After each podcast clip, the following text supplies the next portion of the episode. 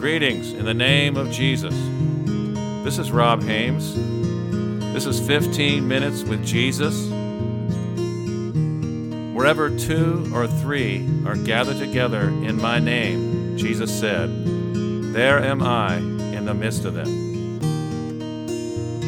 To those of you who love him in truth, mercy unto you, and peace and love be multiplied.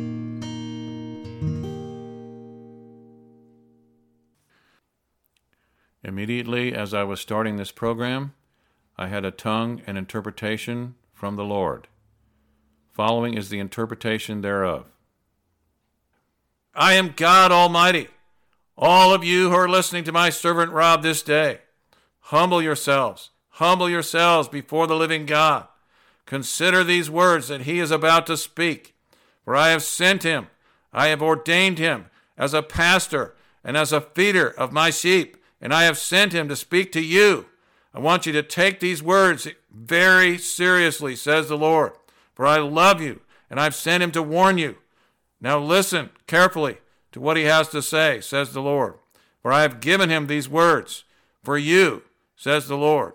Amen. Today we're going to talk about You Will Not Surely Die.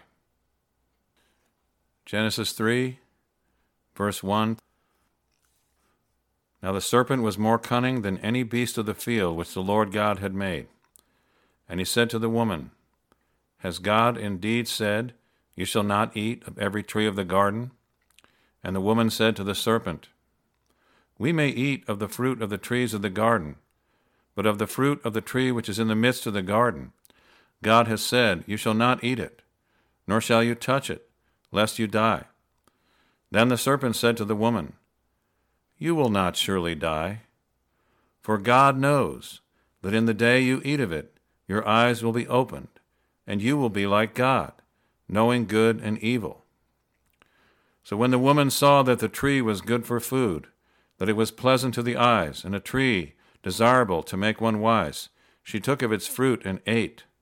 She also gave to her husband with her, and he ate. Then the eyes of both of them were opened, and they knew that they were naked, and they sewed fig leaves together and made themselves coverings. What did God tell Adam in the Garden of Eden?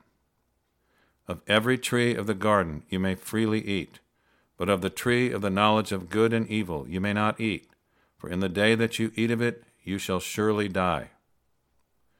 What did Satan tell Eve? You shall not surely die. What happened to Adam and Eve when they believed the lie and ate of the tree in disobedience to God? They brought curses upon themselves and they died spiritually.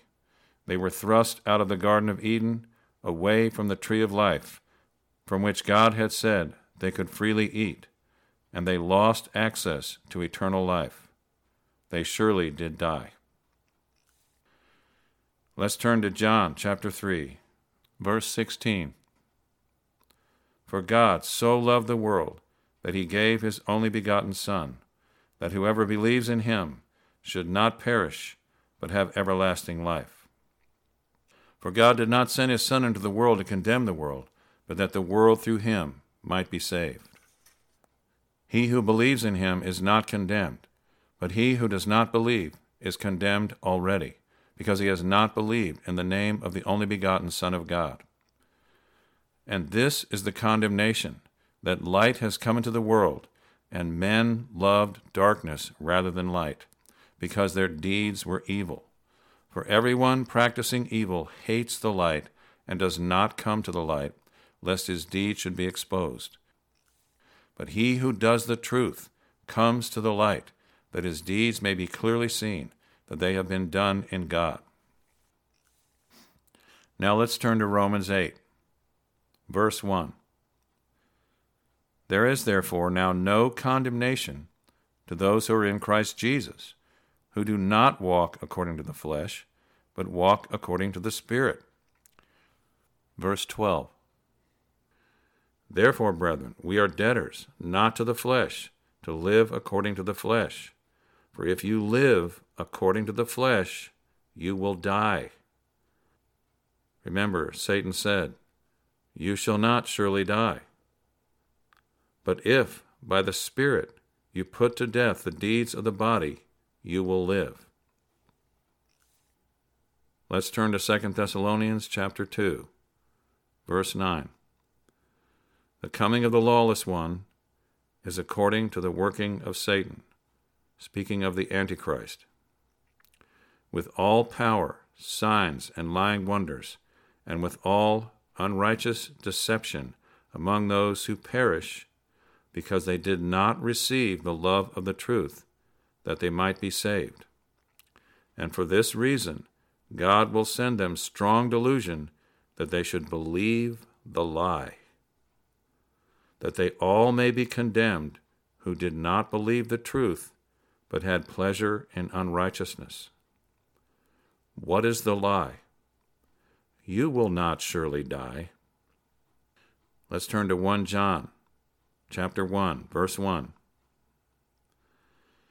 That which was from the beginning, which we have heard, which we have seen with our eyes, which we have looked upon, and our hands have handled concerning the word of life.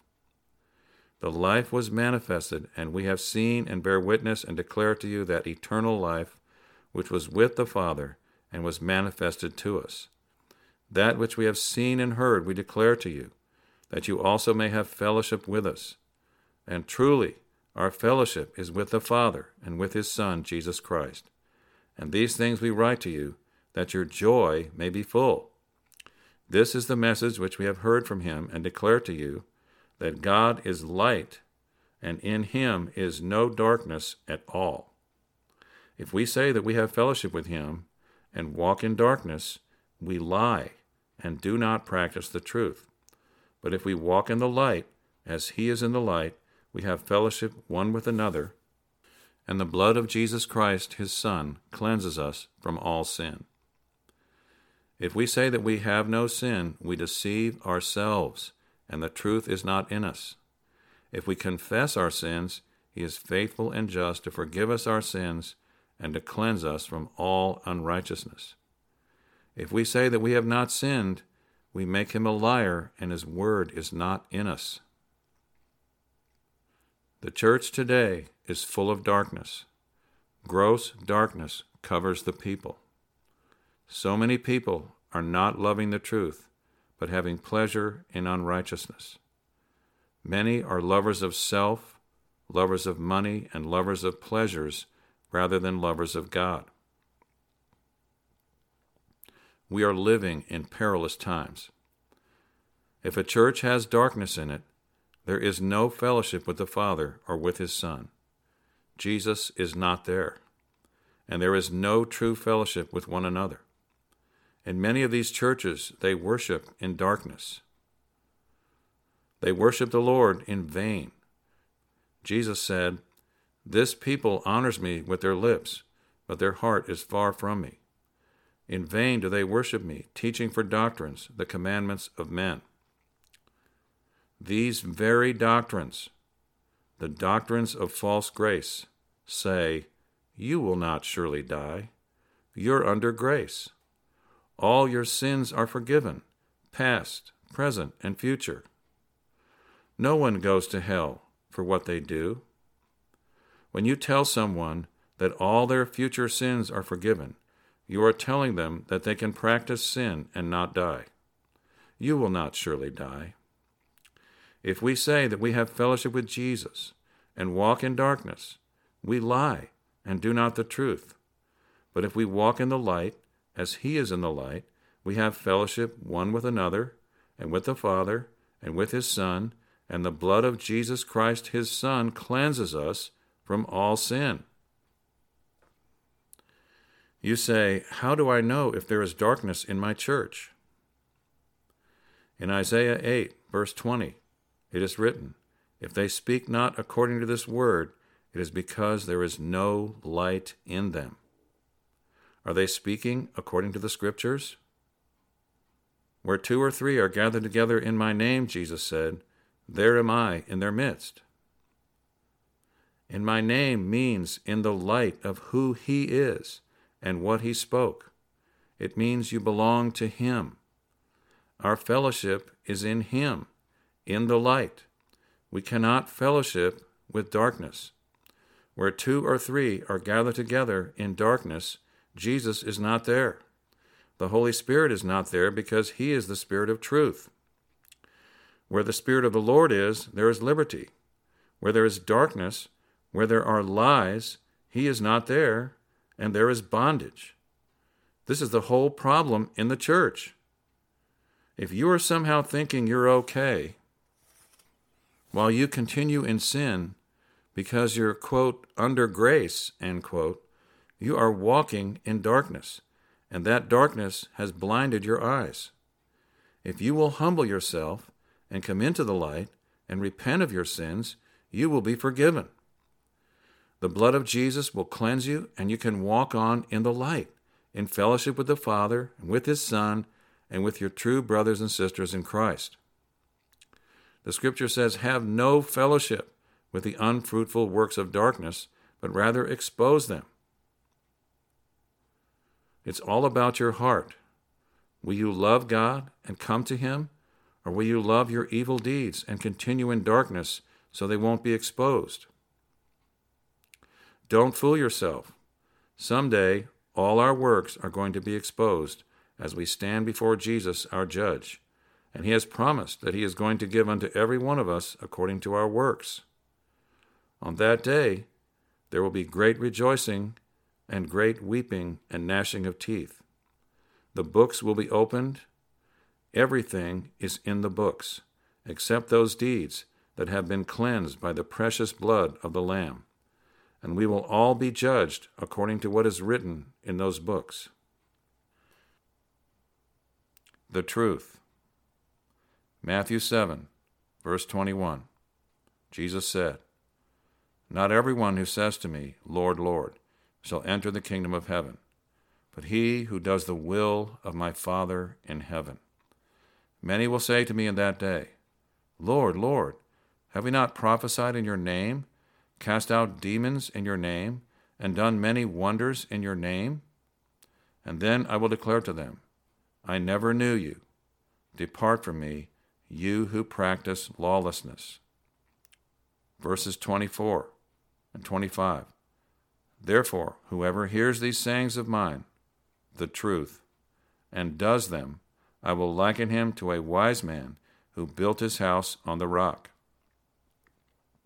and the rain descended, the floods came, and the winds blew and beat on that house, and it did not fall, for it was founded on the rock. He who does the truth shall live forever. Matthew 7, verse 13 Enter by the narrow gate, for wide is the gate and broad is the way that leads to destruction, and there are many who go in by it. Because narrow is the gate and difficult is the way which leads to life, and there are few who find it. The way to eternal life is not easy. Don't let anyone deceive you. It is narrow and difficult. There will be suffering, and we must continue in Jesus' words, doing them every day, denying ourselves, taking up our cross, and following Him being led by the Holy Spirit, loving the truth, and being delivered from evil, being conformed more and more to his image on the road to holiness. Isaiah 35, verse 8. A highway shall be there, and a road, and it shall be called the highway of holiness. The unclean shall not pass over it, but it shall be for others. Whoever walks the road, although a fool shall not go astray. No lion shall be there, nor shall any ravenous beast go up on it. It shall not be found there. But the redeemed shall walk there, and the ransomed of the Lord shall return and come to Zion with singing, with everlasting joy on their heads. They shall obtain joy and gladness, and sorrow and sighing shall flee away.